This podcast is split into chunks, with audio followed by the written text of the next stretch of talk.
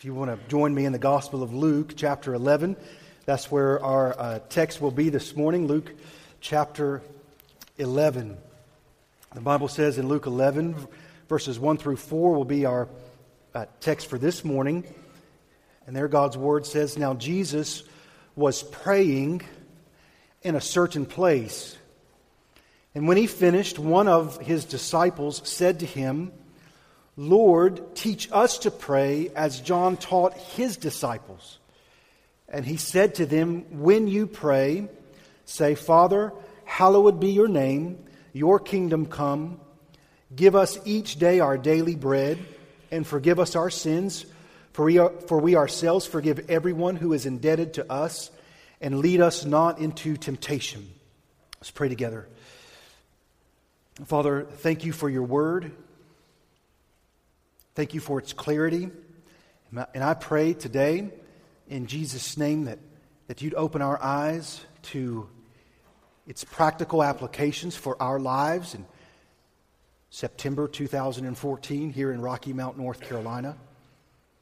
Help us to see very clearly that there is no clearer spiritual indicator of our health in our walk with the Lord Jesus Christ than in our prayer life. Father, there is no strong, mature believer among us who is weak in prayer. Just as there's no weak or shallow follower of Jesus who is strong in prayer. Father, help us to understand what prayer is and the place it has in our lives. In many ways, Father, we're praying for this same request the disciples had that you would teach us to pray. We pray this in Jesus' name. Amen. Well, a very cursory and quick glance at a couple of scriptures will, will uh, highlight something uh, to you. So, so we're in Luke 11. I just want you to flip back very briefly to Luke chapter 9, and we're going to read a, a, series of three, four, five verses, uh, just so you can see something that Luke has very clearly pointed out about the Lord Jesus. It says in Luke chapter 9, verse 16, we're going to read these verses and we won't comment uh, individually on the verses. You'll just be able to pick up pretty readily on what's going on here. In Luke 9, verse 16, the Bible says, And taking the five loaves and the two fish, he looked up to heaven and said, A blessing over them. Luke 9, verse 18, Now it happened as he was praying alone, the disciples were with him. In Luke chapter 9, verse 28. Now, about eight days after these sayings, he took with him Peter and John and James, and he went up on the mountain to pray. Luke chapter 10 and verse 21. And the same hour he rejoiced in the Holy Spirit. And then Luke chapter 11 and verse 1. Now Jesus was praying in a certain place, and when he finished, one of the disciples said to him, Lord, teach us to pray as John taught his disciples. Now, that's just a few verses from the immediate uh, chapters that we've been reading, and, and we could have made a much longer list. But if you were reading along with me, obviously you saw in your Bible this simple fact that Jesus was constantly praying. There was never a day that went by that Jesus did not pray. Uh, there, there was never a, a, a moment, very likely, that he was far from prayer. Jesus prayed constantly. He prayed as he broke the bread in the feeding of the 5,000. And then what we also see is that Jesus very frequently withdrew from crowds, got by himself to pray. So on the front end, let's just give a very simple definition of prayer. Prayer is undistracted talking and listening to God. It's as simple as I knew how to to write it or to say it. So I'll say, uh, say it one more time. Prayer is undistracted talking and listening to God, uninterrupted times to be with God. And I do believe it involves both talking to Him and listening.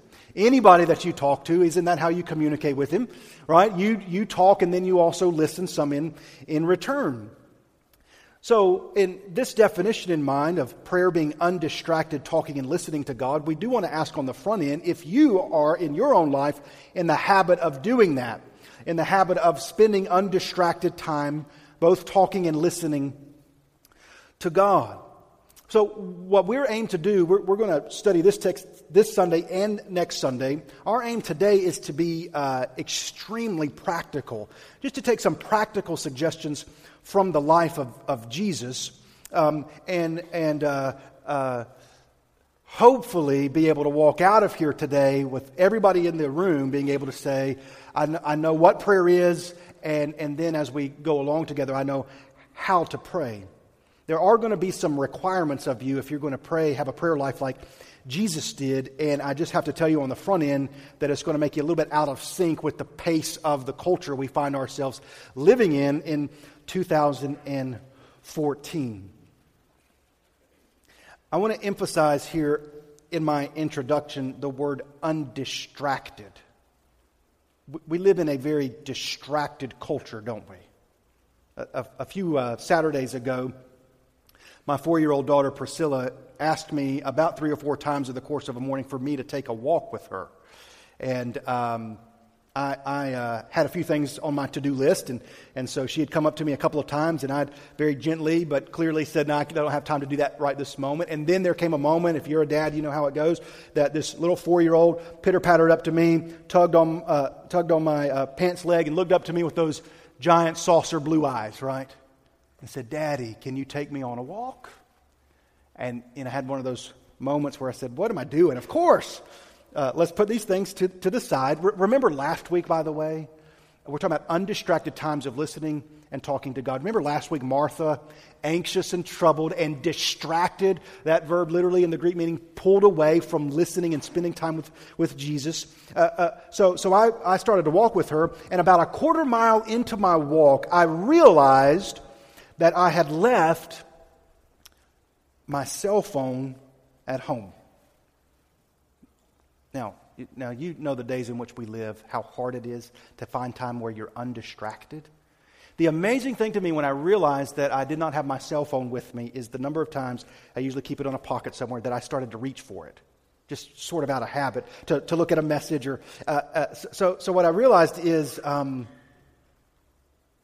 man, I'm constantly distracted by this little device that beeps all the time with messages or texts, phone calls. Many of them aren't urgent, some of them are. And you know what I realized? She and I just had the best time together. I really started to listen to what she said. I, I realized when I got back, I had left my phone at home by accident and decided the next time maybe I'd just leave it on purpose. Back in the spring, I heard this story and I looked it up this week. It, was on National Public Radio. It was a report given by uh, a lady named Dr. Jenny Radesky. She's a pediatrician. She specializes in child development.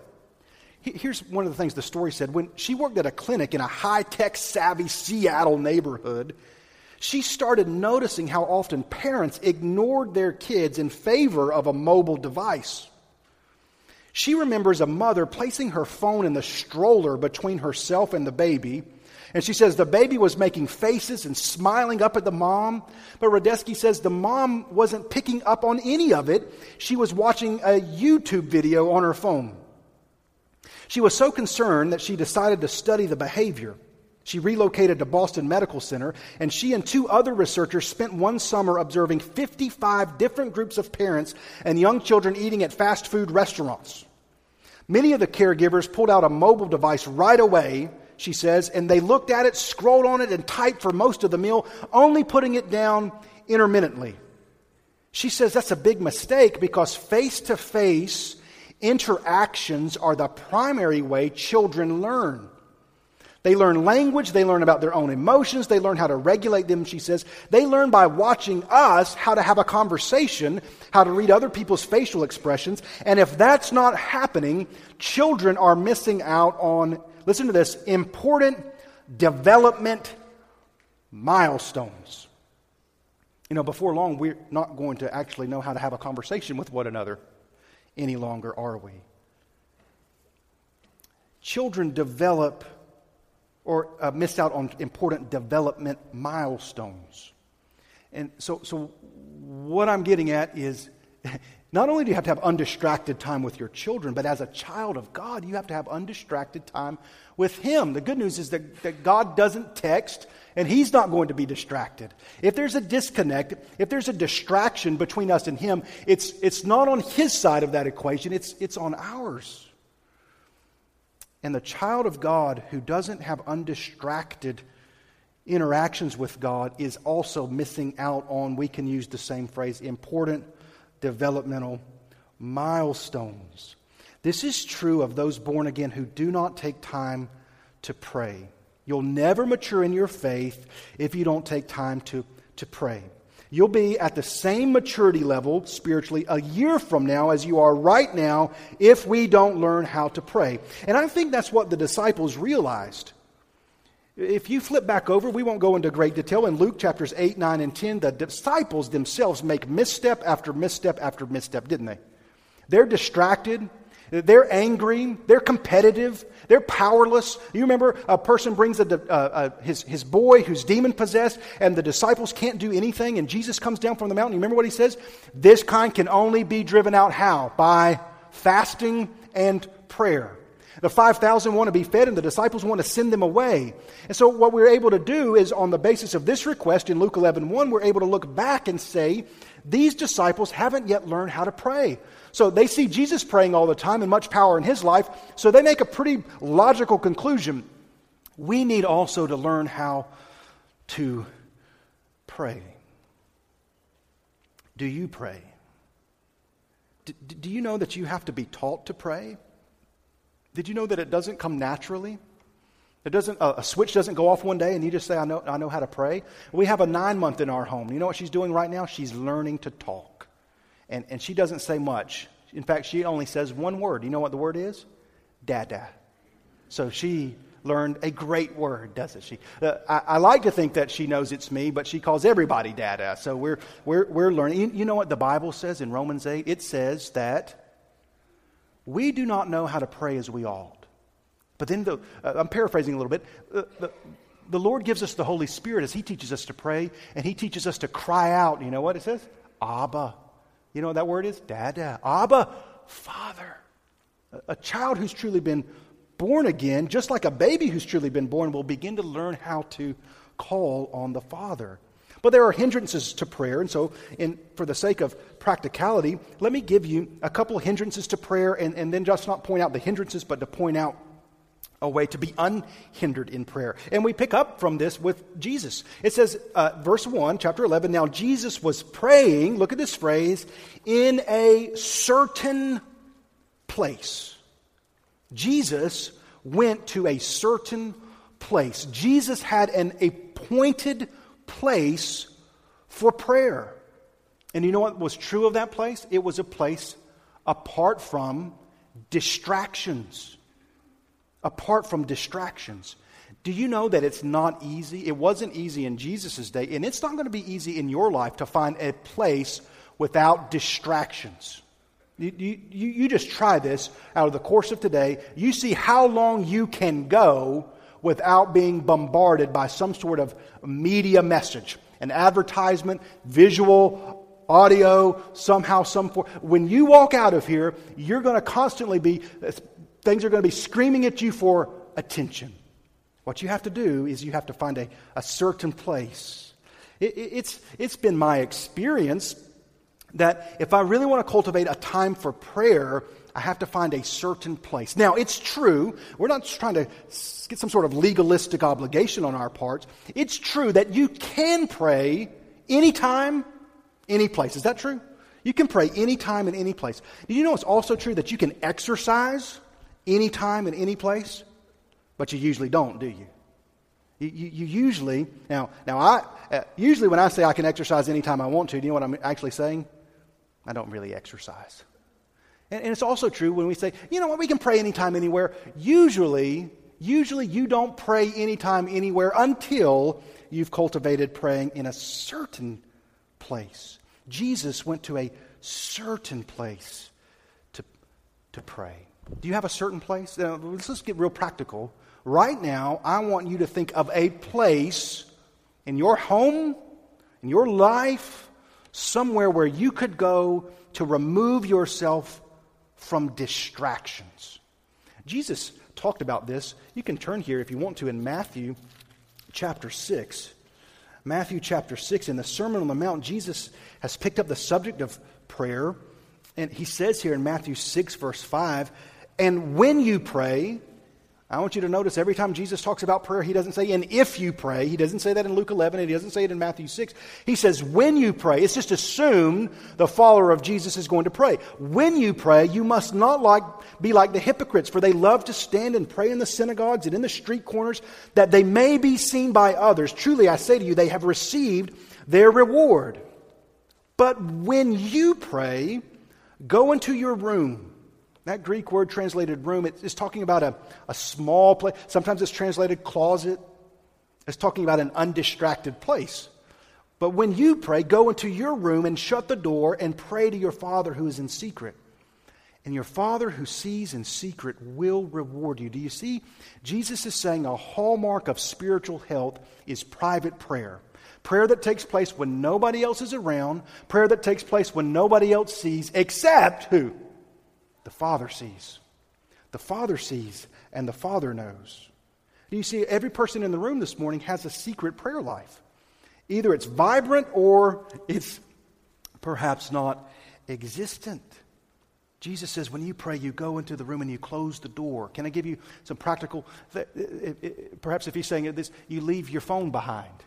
You don't pray in front of the television. You don't pray with the radio blaring, and so on and so forth. Again, not legalistic expectations, but when you really want to talk to somebody, you have to remove them from distraction.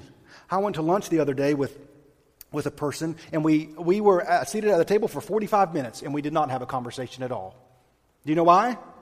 About every 30 seconds, his phone beeped, and he looked down, and I was in the middle of a. Uh, uh, you can't talk with somebody. You know what I'm saying? I mean, this. Anyway, okay.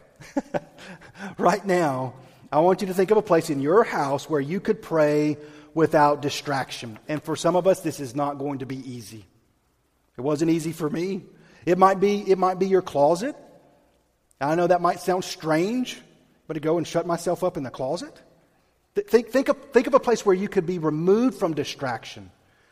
It doesn't have to be a large room or a large place, just a place where you can be removed from distraction. Have you got, have you got it? I mean, really, you don't have to shout it out. Have you got it? Now, let me tell you something God will meet you there. Isn't that amazing? You say, that's not a nice place at all. That's okay.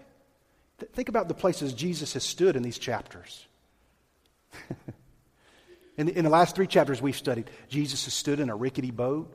He stood in a graveyard. He stood in a desolate place. It does not have to be spotless and clean.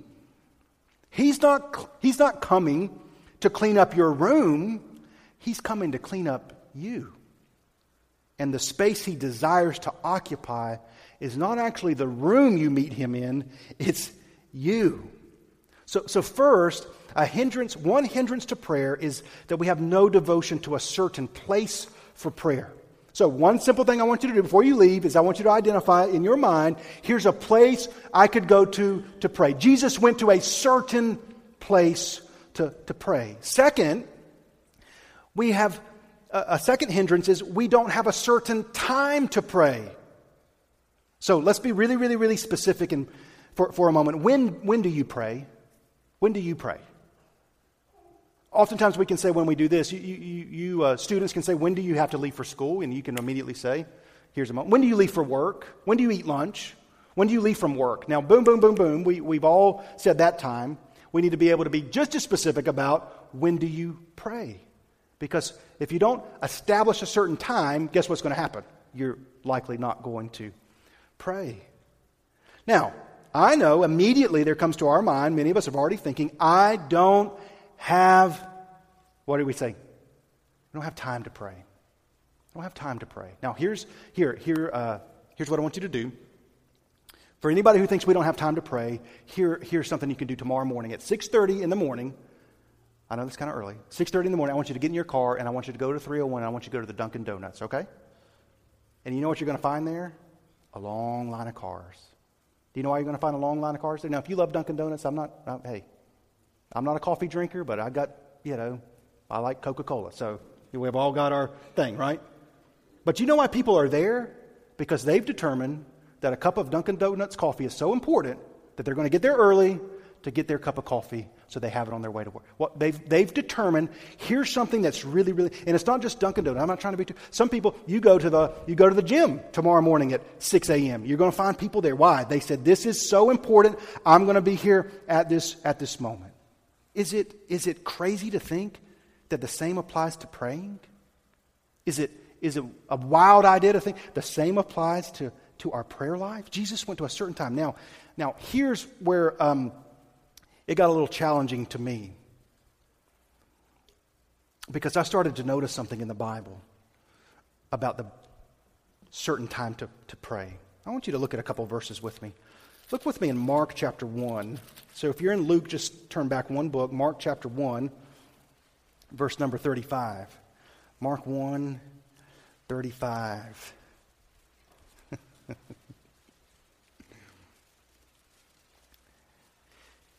This is again speaking about the prayer life of Jesus. Mark 135. And rising, you ready for this? Very early in the morning. You know what? Honestly, I wish it just said early in the morning. But they had to put that word rising very early in the morning. While it was still dark, he departed and went out to a desolate place where he prayed. Rising very early. When did Jesus pray? Very early in the morning. And, and just one simple statement here. Um, he's not telling you to absolutely go without sleep, but if you're going to get up very early in the morning, doesn't this make sense? You have to go to bed at a reasonable time at night. If you're going to get up very early, he's not saying stay up till 1 a.m. and then get up at 3. But, but, but, but he says very early in the morning. Well, if it was just one place, maybe we could overlook it. Look at Psalm chapter 5, verse 3. Psalms is right, usually right in the middle of the Bible. So if you just open about midway, you'll find Psalms. And Psalms chapter 5, verse 3. The psalmist, it's a psalm of David. He says, O Lord, in the morning you hear my voice. In the morning I prepare a sacrifice for you and watch. Still in Psalms, go to Psalm 119. Psalm 119, verse 147. Psalm 119, verse 147. Yeah, there are a lot of verses in Psalm 119, right? Psalm 119, 147. I rise before dawn and cry for help. I hope in your words. Now, there's also Luke 24, verse 1, by the way, where it says, uh, On the first day of the week at early dawn, they went to the tomb.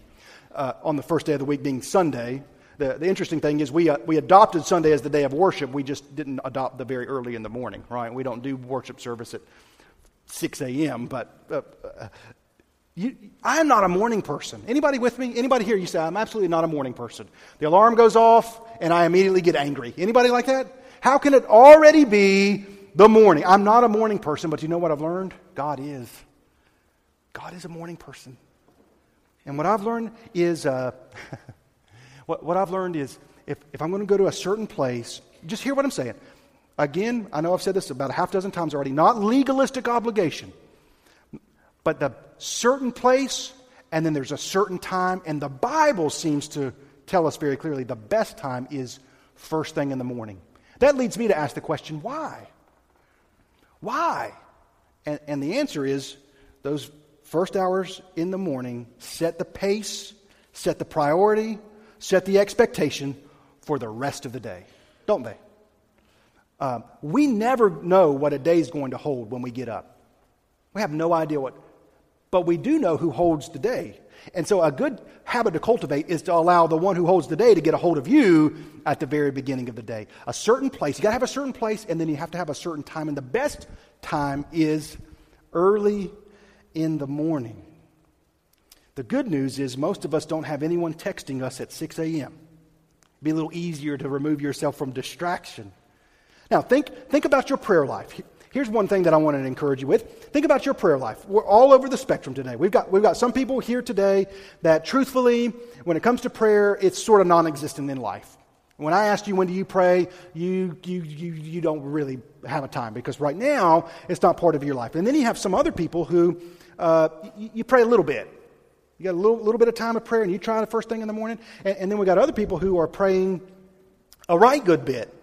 So, my encouragement to you is where, wherever you are on the spectrum, just think about taking the, the next step. If you don't pray at all, it, don't, it, uh, it might not be a good idea. Just like, uh, hey, if you, if, you, if you haven't run in a little while, you probably don't want to you probably don't want to sign up for a marathon on Saturday, right? It's probably not going to be a good idea. But you might say, I could run a mile.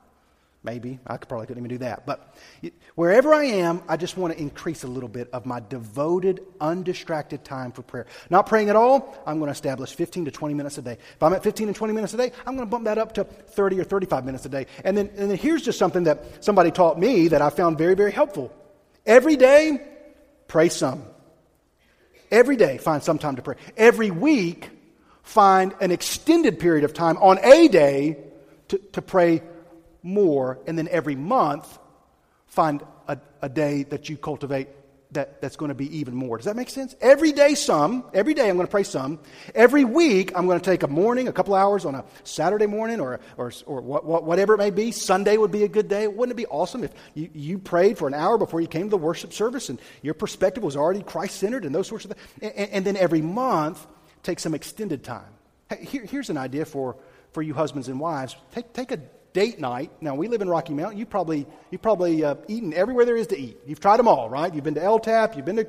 Oh, you just you know take take a night where your date is you're going to get undistracted time to pray for your children or for your family, for your church, for the nations. That's going to be what you what you undistracted time to pray together.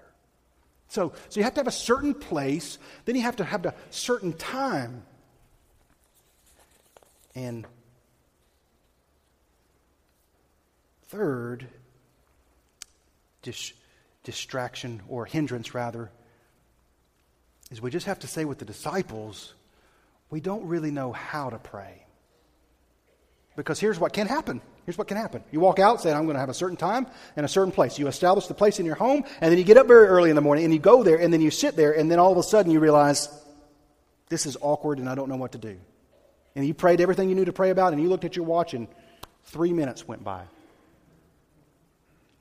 Uh, not too long ago, I was invited to go play golf. And I didn't go. And you know why? It's very simple. I don't know how to play golf. I don't. I, I mean, I've seen it, I, I, know the concept. The last time I went, I was about 17 years old and went up to Hickory Meadows, and I got my uh, golf club, and I, and I swung it as hard as I could. And on the backswing, the club flew out of my hands. This is a true story. And it went, it launched way up in the air, and I can still see it in my mind. And it was doing this twirl thing. And if you've ever been to Hickory Meadows, right behind the golf range, you know what sits there? The parking lot.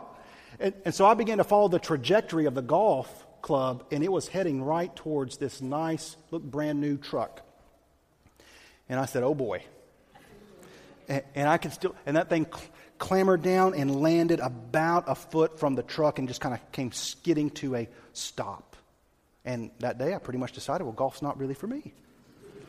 Now, now listen, I know the concept of golf. I, I get it. You're hitting the golf ball into the hole. I understand that. I've heard of Jack Nicklaus. I've heard of Tiger Woods. I've heard of Phil Mickelson. I know the Ryder Cup has been going on this week. I, I, I know about golf. But if somebody invites me to go play golf, I'm going to say no because I don't really know how to play. And that's exactly how a lot of people feel about prayer. You, you know about it.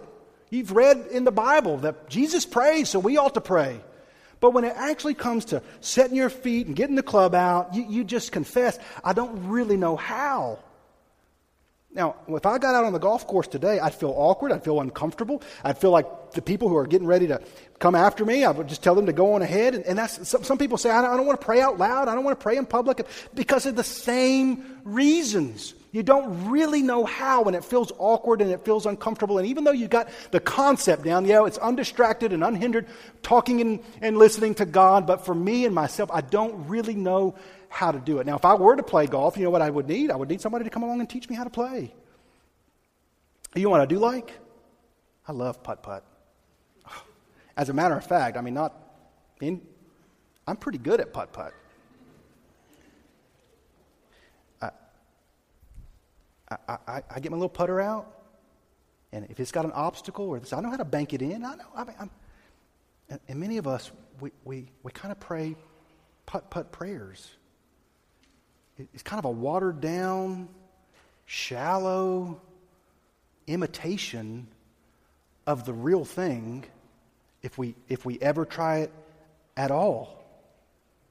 And, and God desires so much more for us when it comes to our prayer life. I just have to tell you, if when we talk about prayer, if it comes to your ears as the most boring and undesirable way to spend your time, then you have no idea what prayer really is. If the concept of talking to the living God, isn't it amazing that we're impressed with all the technology of our day and yet have the opportunity to speak to the living God and we prefer to watch the ball game over prayer? I think that stuns God in some ways. He says this in Jeremiah. They've hewed out cisterns for themselves, cisterns that can hold no water, and they've forsaken the fountain of living water. Be appalled, O heavens. Be utterly desolate that people would choose what they choose over knowing and believing and trusting and walking with me. And the good news for the disciples is at least they'd seen and heard and been around enough that they said, Would you please teach us how to do that? Teach us to, to pray. So, um, so let, let, let, me just offer a way to pray. Again, not a uh, dull, boring, here's a little four things. This is how somebody taught me to pray. This is how somebody taught me to pray when I was in the seventh grade. In the fall of 1991, I didn't know anything about anything.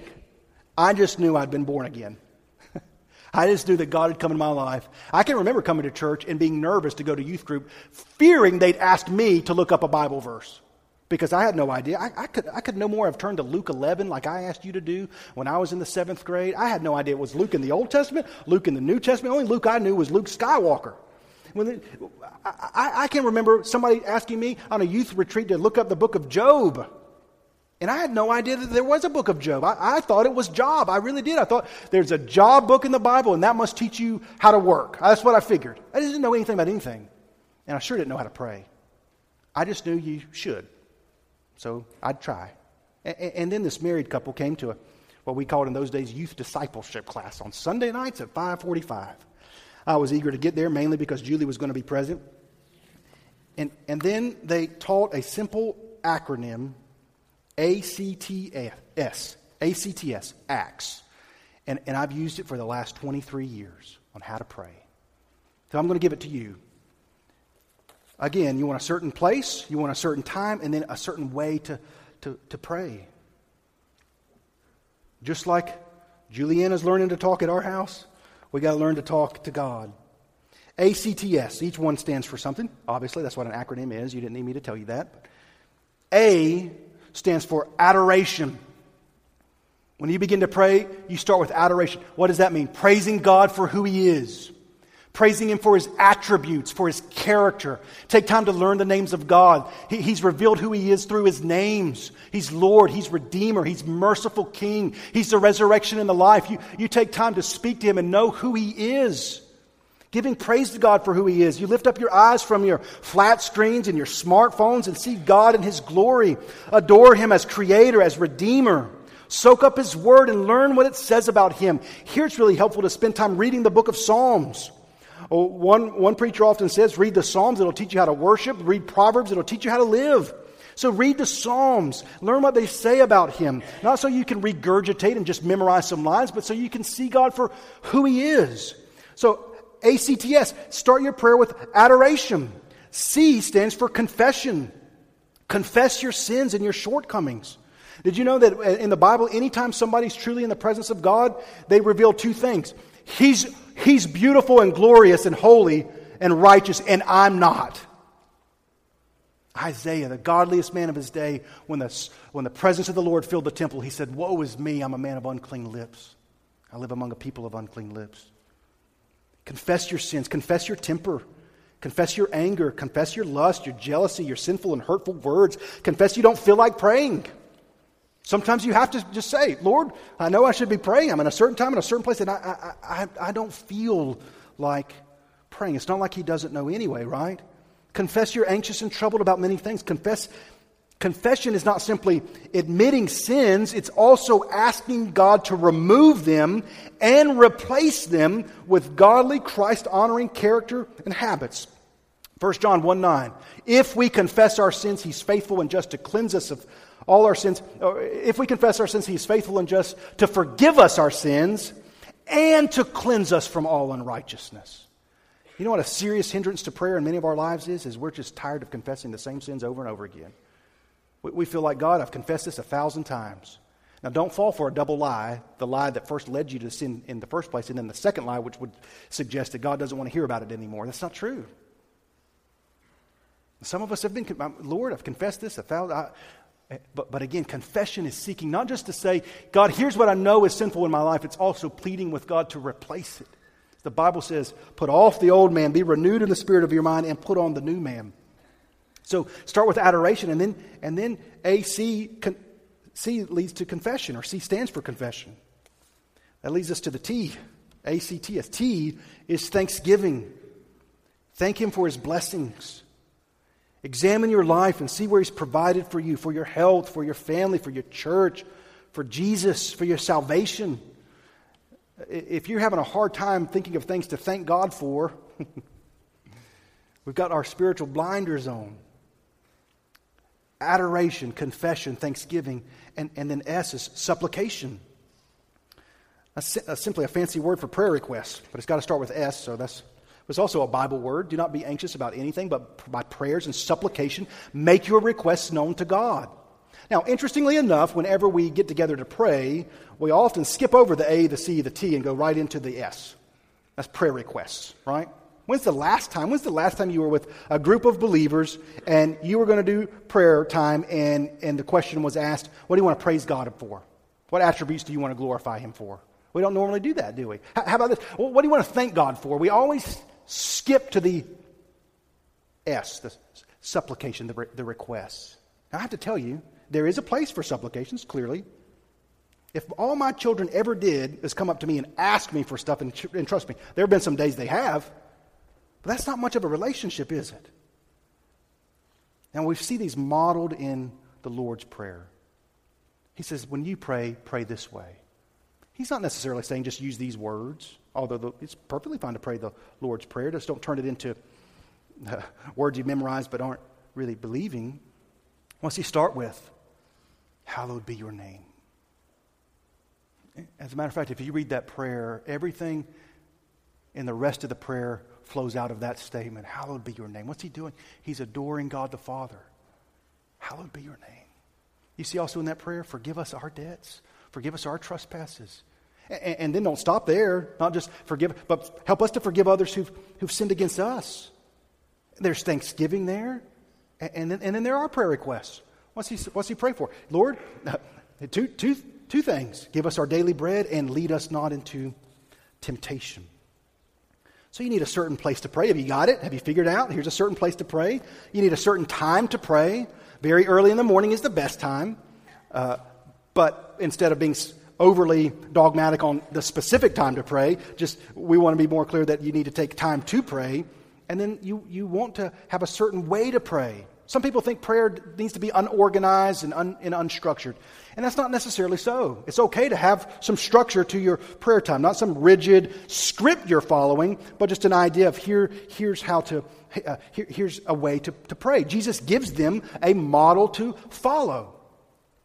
Sometimes when we think about prayer, we say, well, we just want to be loosey goosey and free to pray. If you want to be free to pray, uh, you, you, you have to learn the structure. The illustration I often use with Cindy over here on the piano. Cindy is free to play whatever she wants to play on this piano because she learned some rules and regulations about music, right? If you're free to play, it doesn't mean you just come over here like I would probably do and just bang away on the piano and it doesn't really make any music, right? Now, if you go ask Cindy and say, we do this uh, every now and then, and I'll come up with, can you play this? And, and I've watched her and she stops and she kind of thinks for a moment and then it just comes out, right? Because she's free to play it because she's learned, and, and that's true of prayer. You want to be free to pray, free in your prayer life? Learn some structure. I adore Him. I confess my sin. I'm thankful, and I give supplications. Let me give you as a quick list, quick rundown of reasons this week that you won't pray. I've got five of them. Reasons you won't pray. Reason number one is pride. We won't take time to do it, but if you turned over to Luke 18, 9 through 14, you'll see a proud, arrogant, religious hypocrite of a Pharisee who goes to the temple and prays, and his praise is full of his prayer is full of self-praise. And, and then there's a humble, repentant sinner who won't even look up to heaven, and his prayer as he beats on his chest is, God, have mercy on me, a sinner. And Jesus says that man went home justified. A praying heart will always be a humble heart. The number one reason we don't pray is because of pride. We don't think it's necessary. Number two, number two reason we don't pray is because of sin. There's just no way around it. I do want to read to you Isaiah 59, verse 2. If you're taking notes, you won't jot that one down. Isaiah 59, 2. Your iniquities have made a separation between you and your God, and your sins have hidden his face from you so that he does not hear. Sin will keep you from prayer, or prayer will keep you from sin, one way or the other. And again, sometimes we get tired of confessing the same sins over and over, and we conclude that God doesn't want to hear about it anymore, and that's a lie. Don't believe it. So, so one reason we don't pray is pride. Two goes right along with it. Sin's always present where pride is present. Third is a religion with no relationship with Jesus. That was the Pharisees. And all their prayer was for show. In fact, when Jesus said, Here's how not to pray, he looked at them. Don't be like the Pharisees and the religious, or, or, or, the scribes of the Pharisees. They think they'll be heard for their many words, their lofty phrases. They stand up on the street corner. All their prayer was for show. Number four is broken relationships. It's an interesting statement I want you to hear. 1 Peter chapter 3, verse 7. Likewise, husbands, live with your wives in an understanding way, showing honor to the woman as the weaker vessel, not lesser vessel, just weaker vessel. It's talking about physical strength most of the time. If a husband and wife have an arm wrestling contest, the husband will win. Not every time, but most of the time. But look what he says. Since they are heirs with you of the grace of life, so that your prayers may not be hindered. Isn't that interesting? Broken relationships can hinder your prayer because when you pray, it's, it's speaking to God and listening to Him. And if you've got a broken relationship and you're really listening to Him, you know what He's going to say? If there you're giving your gift at the altar and there remember your brother has something against you, leave your gift at the altar. First, go be reconciled with your brother and then come and give your gift. If you set up a certain place and a certain time to pray, and there you start praying, you know what he's going to probably say to you if you've got a broken relationship? I'm glad that you've set up this certain place and certain time to pray, but we need to get up and go and restore a broken relationship. Broken relationships hinder prayer. I mean, you're praying to somebody who did everything there was to be done to, uh, to reconcile his relationship with you. And what sense does it make for us to sit there and try to pray to him when we're not willing to do the same? And then there's the old enemy named busyness. Martha, Martha. You remember? You're anxious and troubled about many things. Only one thing is necessary. Encourage you to carefully consider these things. Jesus went to the cross.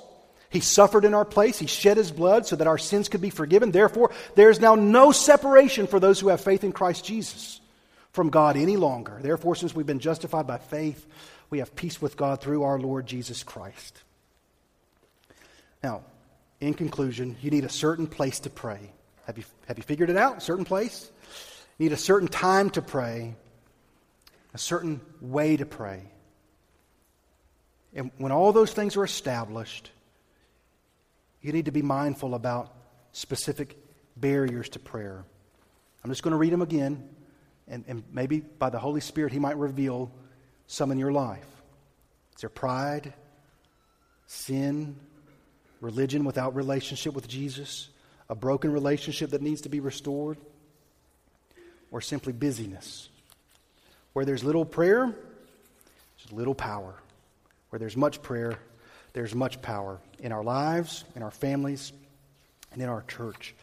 Would you stand with me for a time of invitation?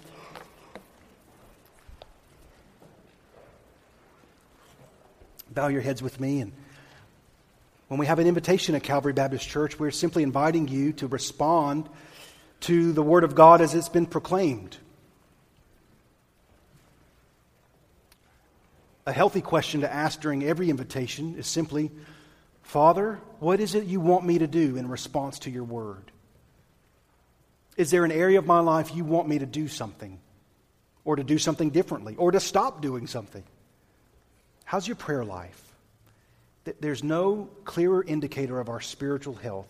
Again, not, not legalistic, man manufactured prayer, but God centered, Christ exalting prayer. Father, would you lead our invitation? That we'd view prayer not as a burden, but as the single most glorious opportunity we have. I, I pray, Father, that we would be able to apply this message very practically in our lives.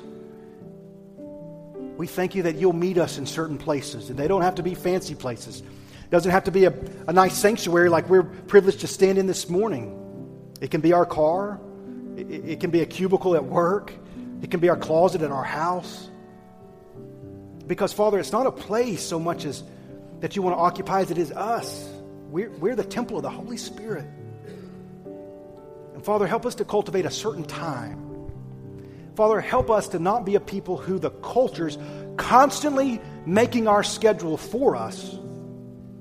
Jesus was not that way, though it required very early in the morning for him to get up and go to a desolate place at times or a certain place to be undistracted.